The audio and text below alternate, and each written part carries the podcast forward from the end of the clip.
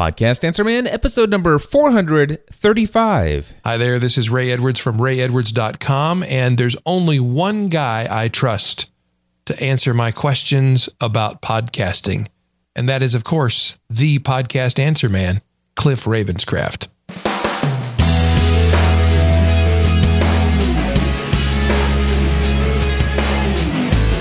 Well, hello everyone, and welcome back to another episode of the Podcast Answer Man. My name is Cliff Ravenscraft, and this, my friends, is the podcast devoted to helping you take your message, your business, and your life to the next level.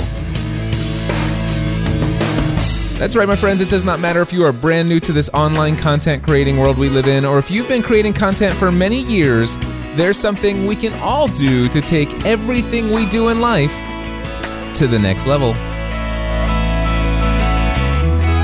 And well, my friends, I am super delighted to bring to you another episode of Podcast Answer Man. And in this week's episode, I have yet another interview, another conversation with a podcasting A to Z alumni. One of the things that I realize is that after doing podcasting A to Z since March 2006, I've had over 530 students who have graduated from this course it just occurred to me why not start sharing those stories? And of course one of the things that i've been doing lately is sharing more and more of those here in podcast answer man. And i'm starting out with the folks who have done things like you know a hundred so episodes. And i am happy to share with you a conversation with scott stratten. Scott is an internationally known keynote speaker. Last year alone, he did 68 speaking engagements. He's written multiple books that are extremely popular in the business space and is considered one of the top ranked influencers in the world of Twitter. He and his wife Allison have been doing the Unpodcast for two years now, over 100 podcast episodes. And there's a lot of valuable information and insight that you can pull out of this conversation that I'm about ready to share with you. I have a whole list of notes of things that were of interest to me while I was listening. And if you want to see that list, you can head over to podcastanswerman.com slash 435 and in the show notes, I'll put down the things that were interesting to me as far as the things that Scott had said. But I'm absolutely certain that as you listen to this interview that I had with Scott Stratten, you will come away with your own list of valuable takeaways. And well, rather than go on anymore, here's the interview with Scott right now.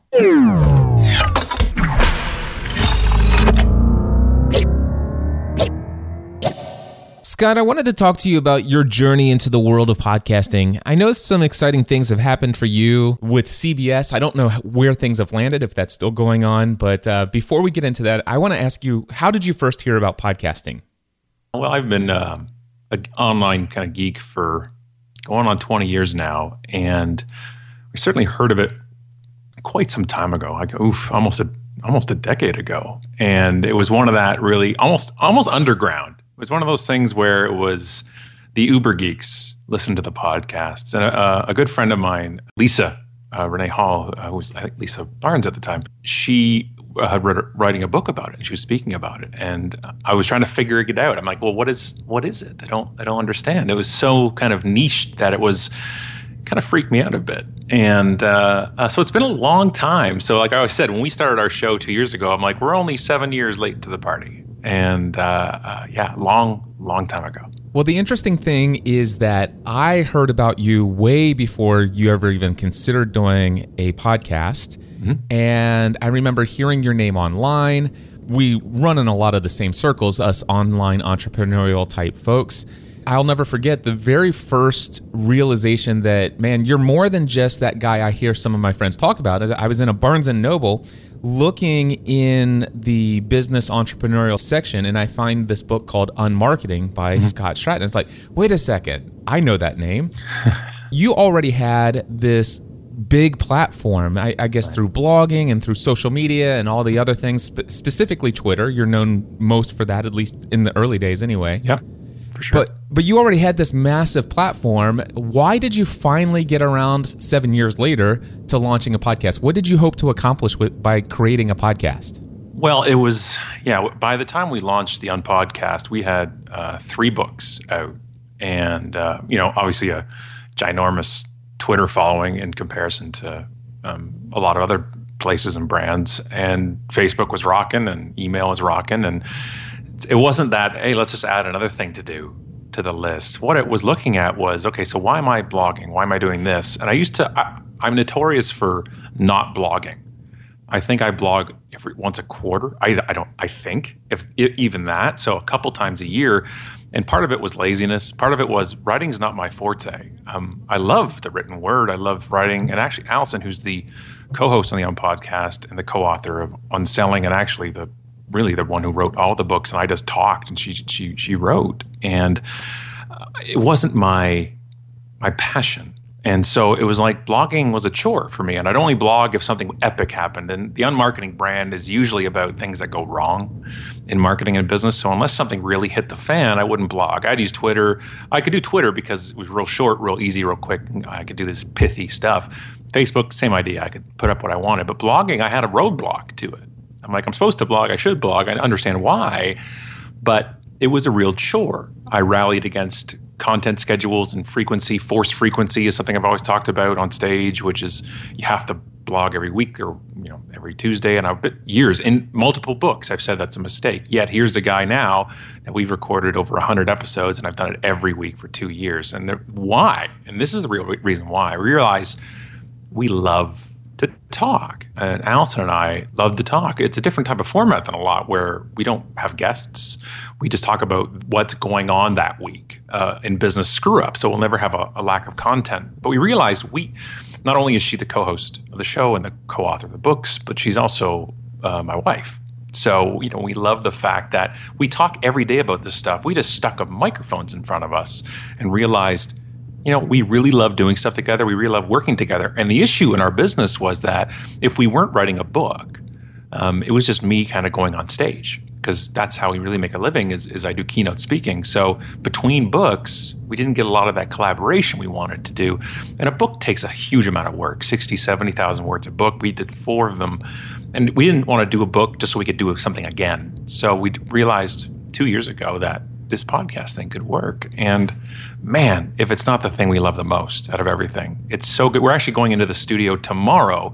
So we rent a studio in the town beside us in Burlington, Ontario, and we rent it for the day and we record four episodes at a time. So we kind of pretty much a month's worth of episodes at a time. We have a, a, a, video crew and an audio engineer and a hair and makeup person, and people bring in lunch. And so it's a big, it's like a, an event for us to record these things. And man, uh, part of me says I I wish we did it a long time ago, but the other side says you know this was the right time, both for us and I think for the industry.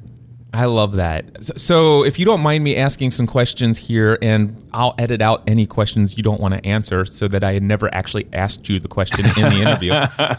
sure. I have never I've never been asked a question I haven't answered yet. So give it a try. So, how much do you spend, would you say, on the whole renting a studio for a day in a town nearby with the makeup person coming in and all that stuff? How much how much of an expense is that? So we look at it.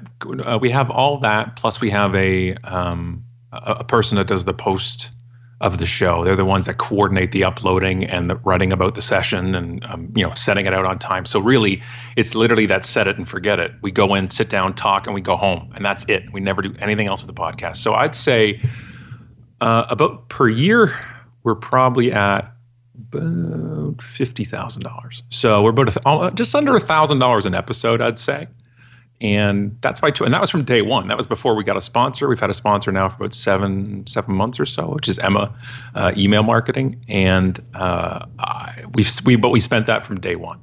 Would you say that the sponsorship is that covering the cost of yeah. that? No I, I don't mind telling you uh, how everything works. It's uh, so we signed on emma to uh, they signed on for the, the full year uh, a year as the kind of platinum or lead sponsor, whatever you want to call it, and they get a certain amount of things with that. You know, the logos in the album cover and it's in the video. We do a couple of live reads in the show, and so uh, we get one hundred fifty thousand dollars a year for that.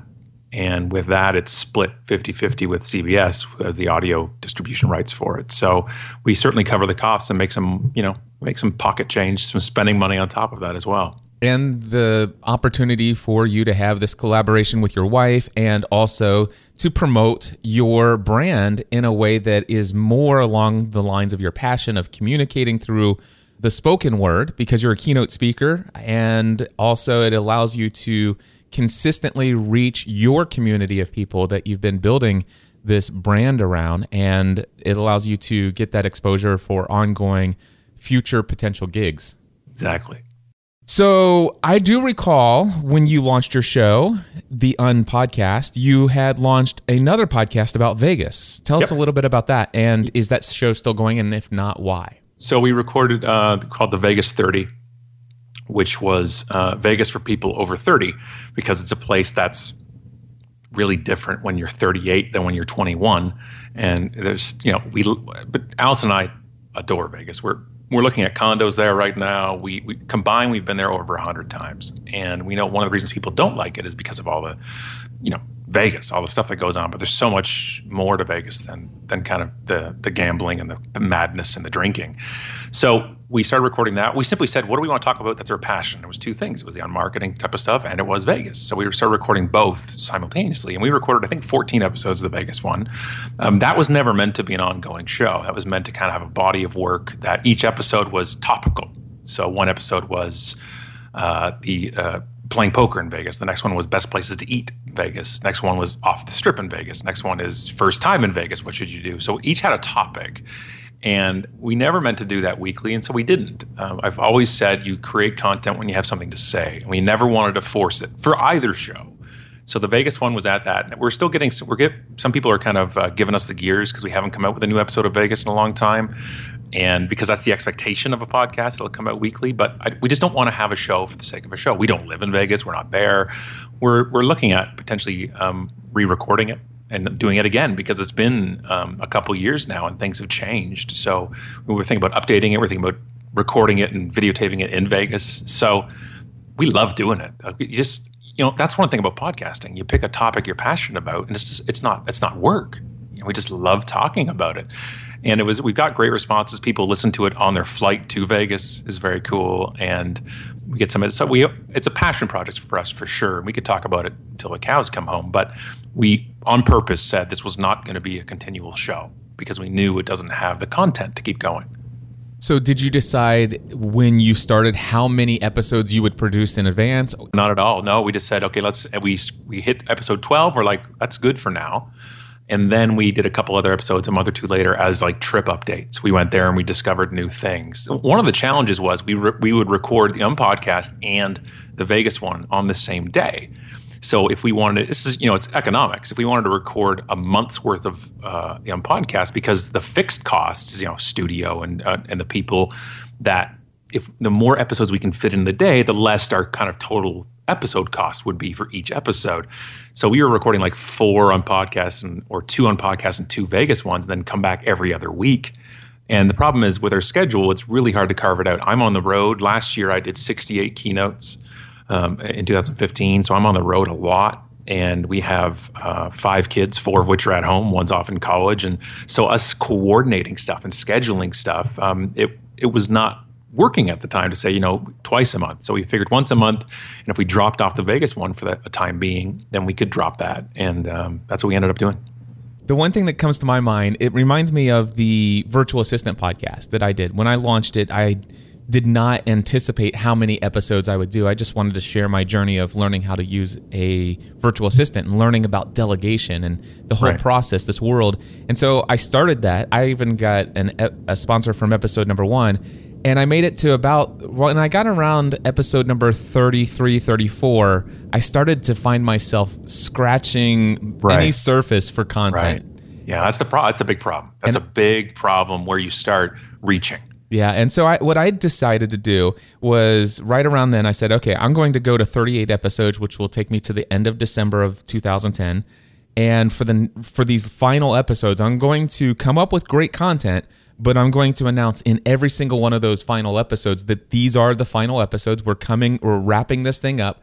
But I used it as a tool to cross promote something else that I knew would be ongoing, which for me is the podcast Answer Man. So, but it sounds to me like this was just a passion project for you. It wasn't something to help lead towards some other ultimate end. Not at all. All it did was create more people emailing us for custom trip itineraries. You know that people.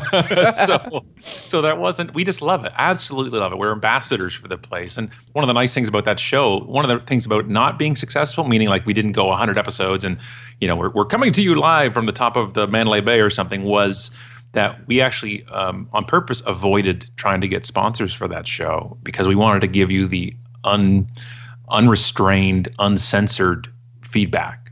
What we were disappointed with Serendipity, the uh, the restaurant outside of Caesars, and we love Caesars, and we were disappointed with it, and we could, and we could say that. Now, if Harrah's Caesars sponsored the show, do you think we could say that? You know, that's it's that's where you get. It's a whole nother world. It's almost like a whole nother, uh, you know, interview for you and I is talking about the the delicacy of sponsorships, where once you take that money, there's an expectation where at least at the very least you're not going to badmouth them. Yeah. And that's where it came with Vegas was we saw what we could do with it. We we know our strengths, we know what we can do, and we know we can talk and we have passion. And when you can talk and express that passion, it's an amazing thing. But we didn't want Vegas to become a business for us. It was just not the timing wasn't right. And I think you have to be willing sometimes, like you did with the virtual assistant one, what we did with the Vegas 30 was you got to be willing sometimes to walk away from things. It's not a failure.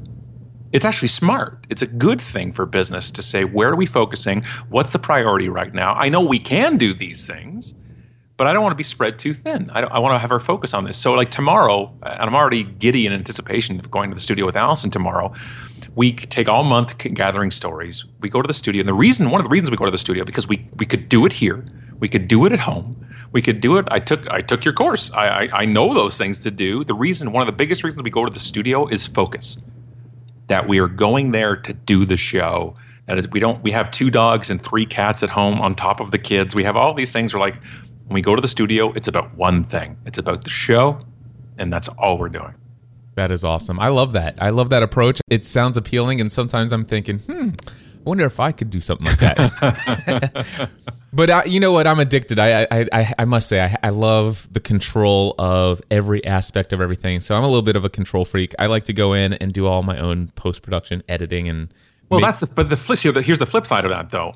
I had to realize as a lifelong entrepreneur, the biggest bottleneck to productivity and success for me is me. Yes. That my talent is is this. My talent is on stage talking. My talent is behind a microphone talking. My talent is not work. that makes sense. No, that makes a lot of sense. But th- at the same time, you wouldn't farm out it's you know going to your scenario you personally wouldn't farm out somebody else creating your entire outline for a keynote right exactly exactly that's the thing is i take what my strengths and I focus on them and I find my weaknesses and I pay them. Exactly. And and so it, it makes sense for me to kind of do my own thing because it keeps me up to date with what's changing and Exa- exactly. I would not have somebody go by proxy and do a keynote for me. You exactly. know, they wouldn't be and they wouldn't do the technical behind it either. Nobody touches that for me. Exactly. Let's talk about the Un podcast. Uh, where'd you come up with the name and who is your target audience for that show? So Un podcast uh, is just our brand is un everything. So we wrote unmarketing and unselling, and it's just the un world for us. The un podcast just made sense. Now we're actually in a, a crossroad right now of debating uh, whether or not we want to change the name, and that because of the we partially believe that the term podcast can actually turn some people away from the format uh, in, in the general public side of things. That because because we make it a show, because we do a full not only audio but a full three camera video shoot with a with a team that sometimes when we say podcast to the general public i talk about the show at every keynote i do at the end of the keynote we put up a big banner of it and talk about it and the feedback i get is well i just i don't do that podcast thing and i'm like you don't listen or watch a show they're like oh yeah i do that but i don't do that i'm not from i don't understand the podcast thing so we're, we're, we're debating right now whether or not people in the industry, uh, great. People who already listen to them, perfect. It's, it's awesome. The name you know attracts people uh, you know it's the, the business show for the fed up. That's what the tagline is. So that works for us. But when we're looking at kind of the next steps for the show after 100 episodes there's a debate right now for us. We're trying to figure out whether or not we want to depart from the word podcast in the show itself. Because if we had a different name it would be in the podcast section of, of, of itunes and, and different formats. But we're trying to reach an audience more than understands the the actual medium.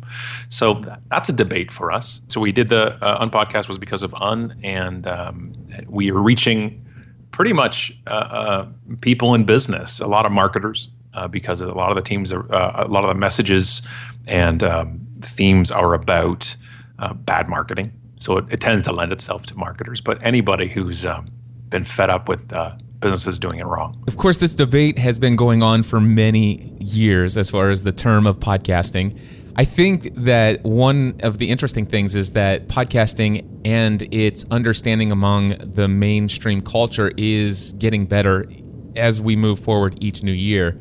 Uh, certainly, things helped with Serial and some other things this past year. Marc Maron having the president on certainly uh, helped move the the needle forward in that area. But I certainly understand where you're coming from. It, it, there's still so much path to pave, if you will two names that immediately pop up for me. You, I mean, obviously, you could stay pretty close to what you have and be the unshow, or mm-hmm. uh, unbusiness also would be a great fit for you. Right. There's the unshow, the unbroadcast. There's all. Then we thought of, did we depart from un and call it? Um, uh, well, we kept on. We are thinking of uh, unsolicited feedback.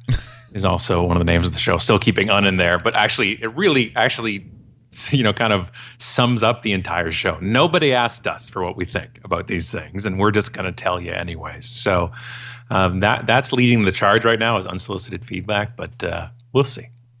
How do you and Allison prepare for a show? I know that you say you you pick up some stories and, and kind of build them as you go and everything like that. But uh, let's talk about either the day of or maybe the day or two before.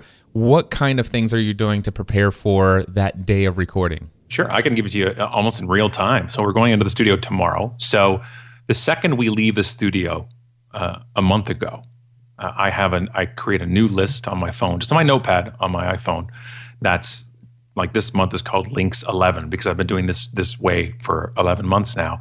And all I do is in in my travels online through Facebook, through Alice and I talking back and forth, through friends sending it to us, to people dropping us uh, uh, suggestions on the Unmarketing uh, Facebook page, I just keep a running list of links, numbered one through. Usually, it, at the end of the month, it usually it's thirty or forty links in there that I think or that Allison thinks is would be relevant for us to talk about and discuss on the show.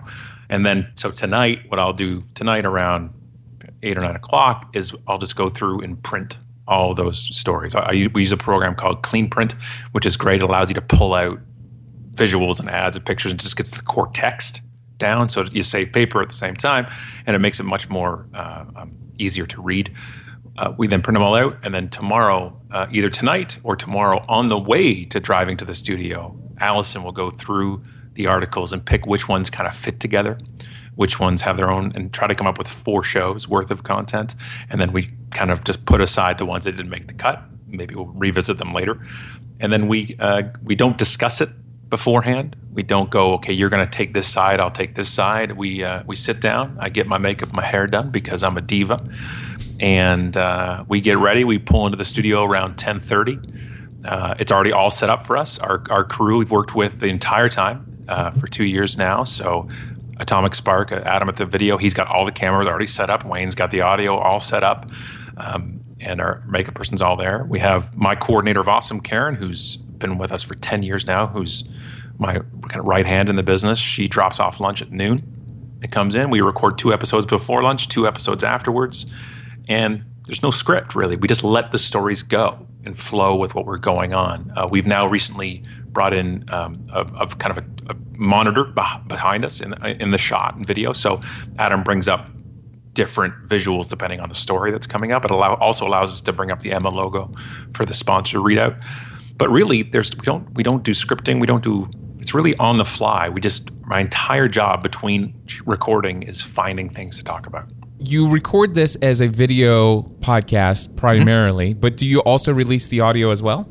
Um, yeah, so it's actually the majority of people who listen to it and consume it is still audio. So it's recorded in the studio, but it's a separate audio feed that then our video team takes that actual audio from the soundboard and uh, puts it into the video itself.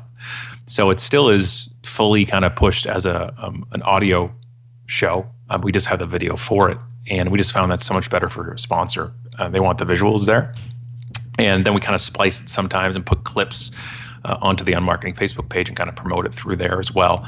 And uh, so it is audio. Like right, we signed with CBS about a year ago now, which CBS was launching their new podcast platform called uh, Play.it.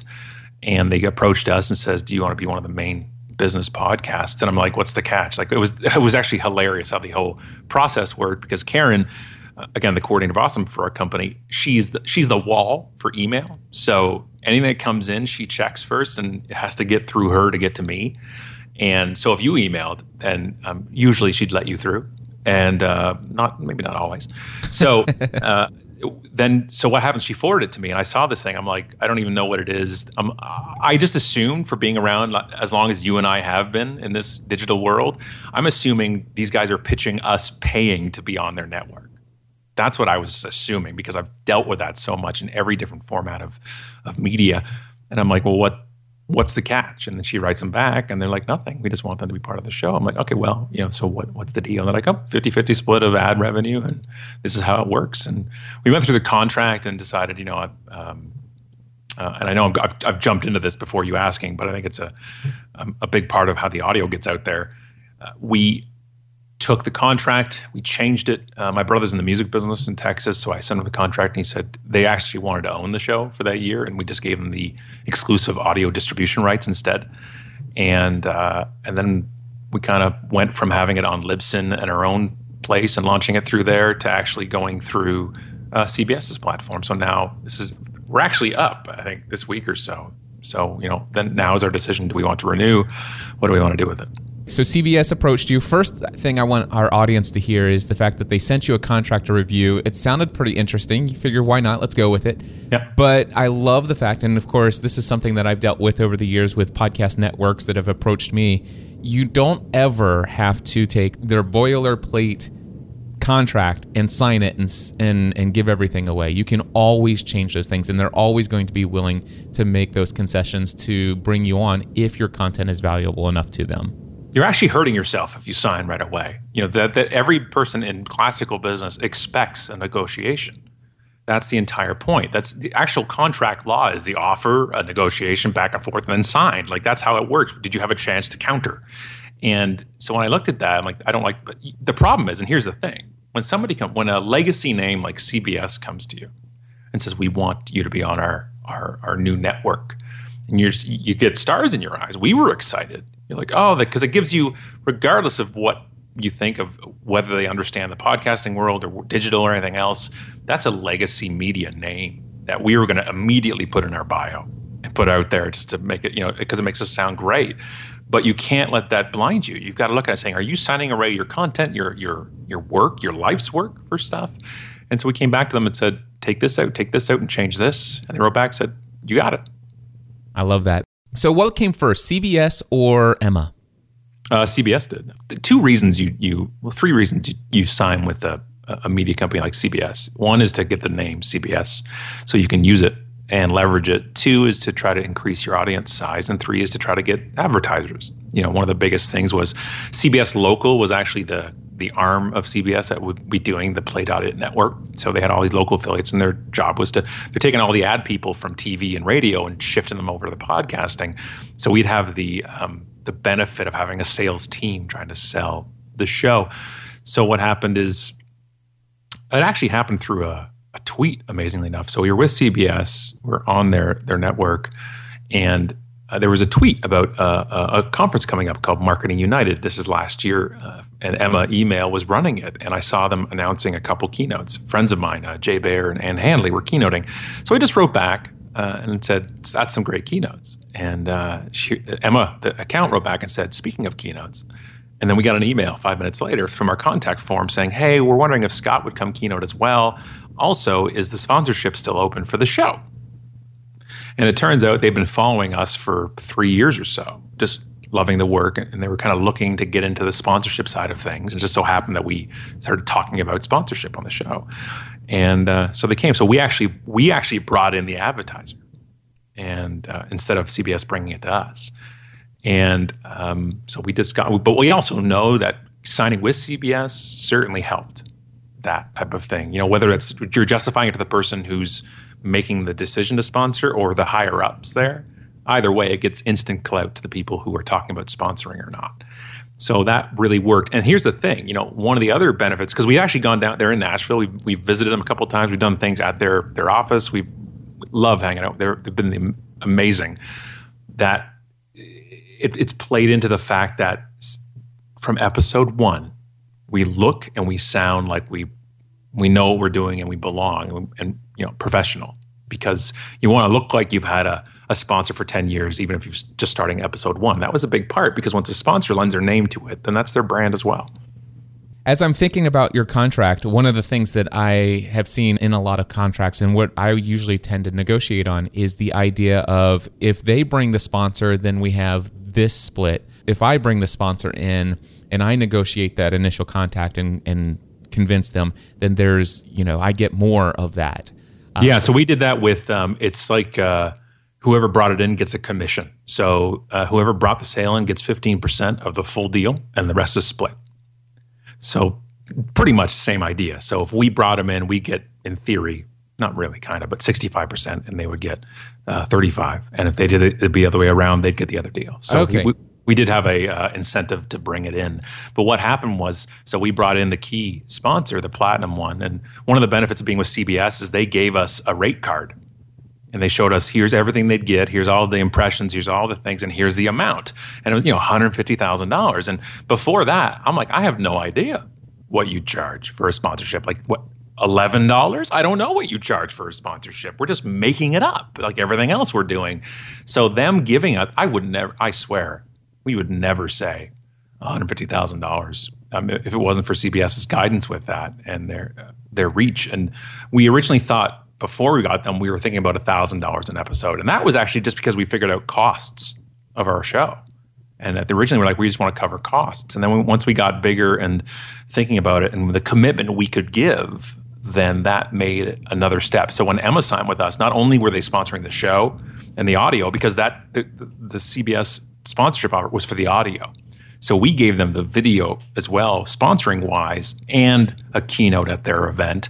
Plus, we'd done webinars for them. We've gone down two months ago and did a, a live Q and A thing, a live we call it the live Un podcast for their customers and stuff. So one of the things about sponsors, it was just like we try to go above and beyond for them. And the the the, the flip side of that is since we brought in the main sponsor, CBS would start bringing in smaller ones and local ones that would only pay a CPM. They would put, you know, cost per listener. So they would have a sponsor giving us literally $112, uh, like for a month. And uh, and they would want equal billing as Emma as our main sponsor. And I we told CBS a few months ago, I'm like, we don't want any more. We don't want any more advertisers. We don't want anything brought from you. We're only doing Emma. And because they they front they paid a whole year we had other sponsors come to us and say, "Well, can we do it for a test trial for three months? Can we do this?" And they're like, we, "We're committing to you. We believe in the show. We're on for a year." How's Emma feel about the sponsorship and what they've gotten out of it? I, uh, they're ecstatic. We just we're like best friends every week. Uh, obviously, you'd have to ask them, but uh, we we just had lunch with them a month ago. We just like we're doing so much with them They because we kept bringing ideas to them. We're doing. I'm going back to keynote again uh, in April and right before we go to NAB, right before we go to the that the broadcasting show in Vegas, we're going stopping in Nashville to do a keynote and a live Un podcast. And we pitched to them a week ago. Why don't we do a contest for it? And we will fly uh, two people. We'll uh, we'll fly them to the event. We'll put them up. We'll have uh, dinner with them at the Peg Leg uh, barbecue place that we love in Nashville, or the Mexican place, depending on person's dietary needs. And full conference passes, hotel, flight. We just pitched it to them. We thought it would be a fun idea, and they were over the moon with it. So I think if it was just kind of here's our listeners this month and number and thanks for sponsoring, it wouldn't be as, as, as excitable. But since we actually wear their T-shirts on every show, you know, the Emma logo on it, we put their we actually take Emma coasters and we tape them to the microphones so they look like kind of Emma microphones. So we really like we have the contract that base is fulfilled, but we've actually gone 10 times above that. So our job is to keep them as happy as possible for as long as possible. I love that because in negotiations with sponsors, it, even in my own personal experience and what I've seen with other podcasters, what we struggle with is how much do we charge for a sponsor? And oftentimes it's like, well, you know, there's obviously the potential of basing it upon covering costs, which you had anticipated, you know had at least thought about at one yeah. point. The other one is well, how much value are they going to get? I mean, what kind of return of investment? How are they measuring that? And sometimes you just want to say, well, I guess it's important and it's on me to make sure that whatever they're paying me, they get at least that much, if not much more, in return financially. Yeah, we actually take we take some of the money they get. We actually reinvest it. We actually start advertising the show with their logo on it on a couple sites and a couple other shows. And like so, we're our job is just to make them th- realize this is the best decision we could have made w- with our marketing dollars uh, this year. And uh, that's you know, so when we hopefully come up for time for renewal, they're just like, of course. Why? Why would you even ask? That's the and the problem is a lot of the times, I know business has to do with cost and your profit margin and everything, but I don't. I realized that your cost is not nothing has nothing to do with your value to them at all. So if your cost to produce a show is zero or next to zero because you do it in your own setup and uh, uh, and on your own, that does not mean your value to an advertiser is zero. It's got there's no relation to it to me. And the problem is if you underprice your sponsorship, that actually reflects your sponsorship. yes. So if a, if a brand comes to you and says, "We're looking at sponsoring your show for a month. What's your rate?" and you say, "I don't know. How, how's fifty bucks?" They're like, mm, "I don't think we should do this." Yeah. it's it's true. It's like when I became a keynote speaker. When I charged, I'm the same speaker when I used to charge four thousand dollars that I am today when I charge twenty thousand dollars. But I am uh, twenty times more valuable to these people that pay the the big bucks for it because there's a perception there. not only is there a perception, but really you do probably go out of your way more. I mean, it you, For sure. you probably spend more time in preparation, more time because it, it it does motivate you and inspire you to take even deeper action on their behalf. A hundred percent. I, I just it's it's absolutely it's it's our we don't even think about doing it. We're like, what else can we do for them? What else can we do for them? You know, we just it's you know, we we sent them baskets at Christmas and we wear their shirts and we, we actually did a live uh, with an audience for episode 100. We had a, an audience come in for the show and sit around like Def Leppard in the 90s. They sat around the table and we had 40 people in the room and we gave away Emma t-shirts and stuff like that. So it was like just involving, and that really is what I think sponsorship is too, is making them almost part of the show without being cheesy. That we've talked to people uh, who who are dedicated listeners, and they're like, it's just so seamless with them because we just work the live read into it. People know the show opens with their name in it, and um, it becomes part of the show. It's part of the brand, and that's really important.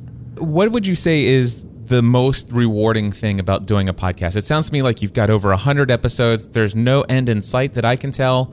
You're, you're enjoying this. Uh, what is the most rewarding reason why you do what you do with your podcast? it's it's working with Allison. It really is. I just I just I just love her and and the ability for us to throw things back and forth and that other people are good to get to see how great it is is incredible for me. It gets my mind going and um, we have so much fun and the opportunity we're just we're still giddy going into the studio and it's been two years now and I can't wait. I never thought something would even come close to the feeling I get on stage and this certainly does. I love it. I love it, and um, and also getting to listen and watch myself is always a fantastic time.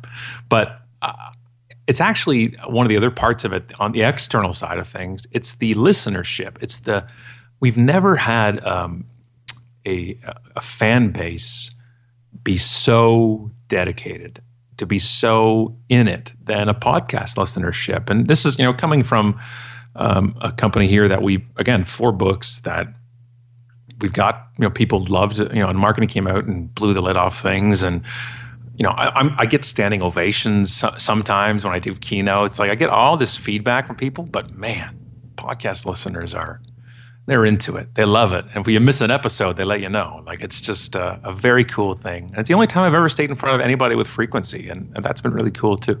Yeah, there's something hardcore about the loyalty of a podcast audience and the fact that you're influencing them in their lives. If you're there every week and you're talking for 40 minutes to an hour every single week, I mean, there's a good chance that busy couples, you might actually be speaking and having more influence in the lives of the people who are listening to you than their own spouse at times.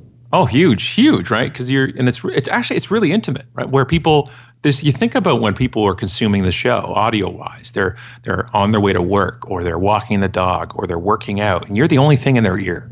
And that's a that's a, it's a it's a pretty good setting to be in, and it's it's funny sometimes the feedback we get, and uh, that our first ever comment on a show It was uh, our first show. Actually, we actually went 59 minutes, and we just started talking. And our first comment was 59 minutes.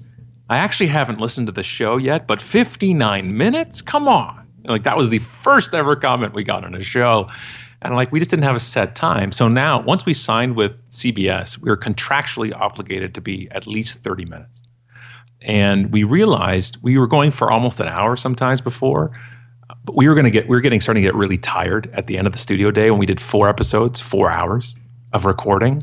So we realized we could actually take this content um, into a half hour or so and make it since we have no theme for the most part we don't have an episode and a, a topic for each one we really can just cut it in a, after 30 32 minutes and go that's good that's a good one and then jump into the next one so that's, that's the the absolute glory of having no flow and whatsoever no topic basis we can cut and go we realize it's much better for us we don't get tired out we don't get burnt out so we do about 30 35 minutes a show um, and have a total of you know two hours or so of recording instead of over four. And that was, but we had to adjust that. We had to adjust that uh, going into it.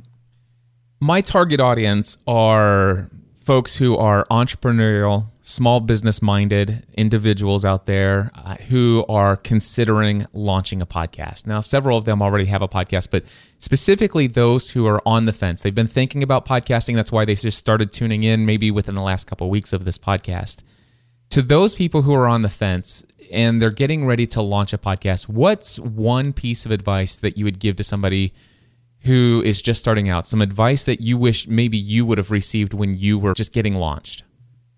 Am I allowed to tell them just to take your course? Is that okay? Does that work? I, you didn't. You didn't tell me to. It wasn't what I'm fishing for, but I mean, no, I know, I know. I, but but this is the thing. I didn't have one until I took your course. And this is, I, I promise you, you understand that people listening right now, my brand is the no BS world that I only tell, I only say what I think. And you've got to have accountability though. When you run your own thing, when you run your own show, you have no boss. That's good and that's terrible because you have no accountability, you have nothing. And one of the things that your course did was just it gave you modules, it gave you things. Okay, what this next one and this next one, and you did it and you created it, and it removed those roadblocks, and uh, that was huge. I just I that was huge, and what I got from you from that whole thing, those pieces of advice, like I got all those things, so I didn't have to go in and I can't. It's almost like I can't say right now what I would have done differently because there isn't anything because of taking the course. Now that's that's got to be the greatest unsolicited testimony of all time I can possibly give somebody. But I here's the thing: I didn't even take your course to take the course. I got it so I could get access to you, so I could ask you questions about it. I remember remember we had an email. I'm like, can you can we hire you on? You like, well, I just do this course, and I'm like, I'll whatever, I'll pay whatever it is, and just to be part of it. And I ended up going through the course, and, and I don't even have to use this stuff because we have a whole crew but it's like the entrepreneur learning accounting basics. I'm not going to be the accountant, but I need to know what's going on with my money. And that was we for podcasting. So I understand every function of what's going on and around me. So I know I don't want to be doing those things and I want to have the experts come in. So that was a huge, huge thing for me. I, I wouldn't change anything else because we, we did it on our own terms, our own conditions. Um, I wouldn't, I wouldn't change it. It's worked out so well. Um, I wouldn't change anything at all. I, I, appreciate that. And what's really cool is I know for a fact that anybody who's hearing your voice, they do know that you're the no BS guy, and that that there's no way I could have even paid you to say those words. No, I, I, but you know what I think, and you said this during the course as well, uh, and on the subsequent uh, Facebook group for people for uh, members was, you know, you got to be careful with looking at numbers. That I have that we like most people have that problem. When a book launches, I, I, keep refreshing Amazon sales rank, and when we launch a podcast, I keep going to Libsyn and checking how many listens, and that doesn't dictate how good you are. You know, it's a, it's a, it's a, it's a number, and that's that was the nice thing about moving to CBS is I lost all access to those numbers, so I couldn't check them every day, and it was driving Allison batty. So that was a good thing. Awesome. That is great advice. Don't obsess over the numbers because any amount of time that you spend focusing on how many people are currently listening and using that as a vanity rank, that's time taken away from you creating even greater content for the next episode or building a deeper relationship with the people who are already listening. Exactly. Well, Scott, where can people find the Unpodcast and any other thing that you want to promote? uh, on podcasts. Just you know, look it up where good podcasts are sold. So wherever you listen, uh, you can go to unpodcast.com.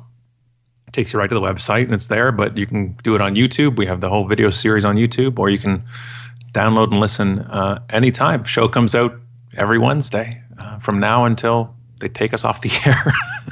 That's awesome. Scott, thank you so much, my friend. And uh, I wish you many blessings in 2016. All right, Cliff, thanks for having me on. Well, there you go, my friends. That was my conversation with Scott Stratten over at the Un Podcast. Go check him out, unpodcast.com. Friends, I just want to remind you that my next session of podcasting A to Z is coming up on Monday, March 14th, 2016. If you are looking to launch a podcast, I'd love to have this opportunity to be your personal coach, walking you through every step in the process. Head over to podcastinga2z.com for more details. And well, I want to go ahead and share one more plug here at the end of this episode, and it is for my other weekly podcast that I do. It's called The Cliff Ravenscraft Show. If you're not aware of this, I have a whole other podcast that I do every week where I give you the behind the scenes action of what goes on in building my own business, building my own brand, my own thought process of the products and services that I create, the pricing, the mindset of what goes into thinking about how to do business and to improve your marketing and all of those other things? And also how does that balance with being a husband and a father and and and how do you fit in time for your health and fitness? All of those kinds of things and more all of that over at the cliff ravenscraft show. If you're not already a subscriber to that podcast I invite you to go over to your favorite podcast directory and do a search for The Cliff Ravenscraft Show. Well, thank you again so much for tuning in to Podcast Answer Man. And until next week, I encourage you to take everything you do to the next level. Helping you take everything you do to the next level.